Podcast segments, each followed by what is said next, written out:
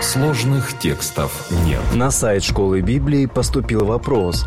В притчах часто можно встретить тексты, говорящие о том, что у праведника благополучие, а у нечестивца – беды. Но в жизни мы можем убедиться в том, что далеко не всегда у Божьих детей все гладко, а нечестивцы страдают. Апостол Павел говорит о некоторых из праведников так. Другие испытали поругание и побои, а также узы и темницу, были побиваемы камнями, перепиливаемы, подвергаемы пытке, умирали от меча, скитались в милотях и козьих кожах, терпя недостатки, скорби и озлобления. Те, которых весь мир не был достоин, скитались по пустыням и горам, по пещерам и ущельям земли. Послание к евреям, одиннадцатая глава, с тридцать шестого по тридцать восьмой текст. Что Бог хочет сказать нам через Соломона в текстах притч, подобным пятнадцатой главе шестому стиху.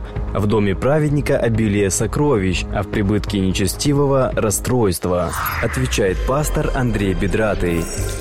Когда мы смотрим на нашу жизнь и на обетование от Бога, то, естественно, считаем, что это слово должно исполниться между двумя точками на шкале времени – от рождения и до смерти. И это естественно, потому что именно этим промежутком времени мы оперируем в нашем сознании. Мы не можем посмотреть дальше, поэтому нам и кажется, что Слово Божье не сбывается, но это не так. Примерно об этом писал и апостол Павел. И если мы в этой только жизни надеемся на Христа, то мы несчастнее всех человеков. Первое послание Коринфянам, пятнадцатая глава, девятнадцатый стих. И хоть контекст этих слов говорит о надежде на воскресение, это упование на Христа распространяется и на Его справедливость. Для чего приходил Иисус? «Дух Господень на мне, ибо Он помазал меня благовествовать нищим и послал меня исцелять сокрушенных сердцем, проповедовать пленным освобождение, слепым прозрение, отпустить измученных на свободу, проповедовать лето Господне благоприятное». Евангелие от Луки, четвёртая глава, восемнадцатый и девятнадцатый стихи. Евангелие от Луки, четвёртая глава, восемнадцатый и девятнадцатый стихи. Но разве все пленные были освобождены? Разве все слепые прозрели? Разве все больные были исцелены, а рабы получили свободу? Так разве миссия Иисуса не была исполнена? Была. Но дело в том, что Он пришел только проповедовать об этом, а не исполнить. И Иисус не пришел всех воскресить, иначе все воскресли бы. Но Он воскрешал некоторых, чтобы только показать, что Он желает и может это сделать. И Он сделает это со всеми верными при Его втором пришествии.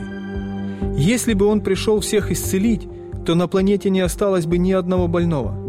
Но Он пришел только проповедовать об этом. Это для нас смерть является точкой, а для Иисуса это даже не запятая. Для Него смерть – многоточие. И теперь все люди на земле делятся на тех, кто верит этой проповеди, и тех, кто не верит. Смотрите шире. За горизонт. Ни одно слово Бога не останется неисполненным. Просто нам нужно расширить свое сознание за границы смерти. Итак, братья мои возлюбленные, будьте тверды, непоколебимы, всегда преуспевайте в деле Господнем, зная, что труд ваш не тщетен пред Господом. Первое послание Коринфянам, пятнадцатая глава, пятьдесят восьмой стих.